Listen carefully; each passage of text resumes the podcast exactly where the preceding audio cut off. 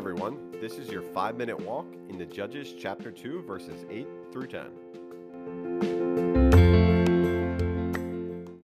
You know, as we approach the presidential election in a week, you cannot help but notice the hostility and divisiveness heading into next Tuesday's election. However, a question that I think is far more consequential than whoever wins next week is how did we get here? How did we become so divided as a nation? How did we get to the point as a society where anything seems to go? Various sociologists, political pundits, and everyone in between will give you all sorts of answers. But probably the most obvious is that we have moved to a post Christian society. Now, when I say that, I don't simply mean that less people go to church now than they used to. While that's certainly true and concerning, there's a much bigger issue at play, which is what takes place the other six days of the week. That is our home life. The example we as Christians are setting in the world and the example we set before our children can and will have a dramatic impact on the next generation and the type of world that their children will inherit. You know, one of the saddest passages in Scripture is found in the book of Judges, chapter 2. When we head to this passage, the children of Israel have left Egypt under Moses and are now under the leadership of Joshua.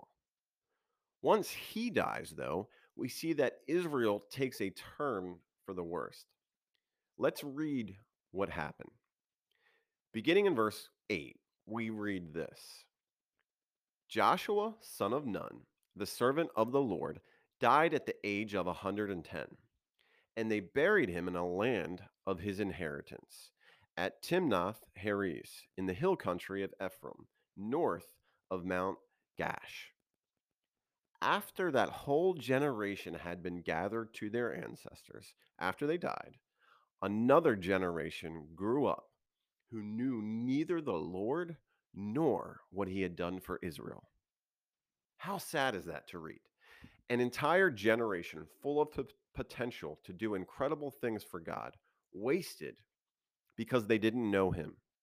The previous generation we see had sidestepped their duty in teaching them about the Lord. What's interesting is under Moses' leadership, he had commanded the people as following back in Deuteronomy chapter 6, verses 4 through 9. Moses says this Hear, O Israel, the Lord our God, the Lord is one. Love the Lord your God with all your heart and with all your soul and with all your strength. These commandments that I give you today are to be on your hearts. Impress them on your children. Talk about them when you sit at home and when you walk along the road, when you lie down and when you get up. Tie them as symbols on your hands and hold them on your foreheads. Write them on the door frames of your houses and on your gates. Put them everywhere where you can see as a reminder. Unfortunately, what we see happening is they failed to do this. And as a result, if you read through the rest of the book of Judges, you see that it spelled disaster for them as a nation.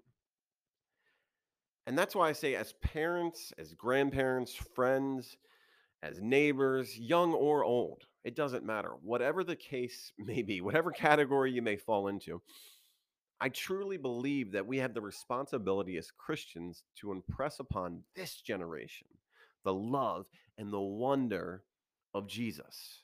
This is something that cannot simply be left to the church, especially during this season. It is even more imperative, I think, that we be a light to our hurting and divided nation. And it begins in our homes. You know, in verses uh, 10 and 12 of that Deuteronomy passage, Moses says this as a warning. He says in verse 10 When the Lord your God brings you into the land he swore to your fathers, to Abraham, Isaac, and Jacob to give you, a land with large, flourishing cities you did not build, houses filled with all kinds of good things you did not provide, wells you did not dig, and vineyards and olive groves you did not plant. Then, when you eat and are satisfied, be careful that you do not forget the Lord who brought you out of Egypt, out of the land of slavery? Have we grown so comfortable and complacent in our excesses as Americans that we fail to give credit to God for all his rich blessings and teach our children from where all those blessings come? I believe as we are about to enter into this season where we focus on Thanksgiving, that we bear the responsibility, especially now, to teach our children and to share with everyone else the values that the Bible advocates. For without any standard to go by, everyone will live according to their own truth, a recipe for disaster. Let's ensure that we do our part to impress upon our children and this generation the importance of living a life according to the will of God. We'll see you on the next five minute walk. Take care.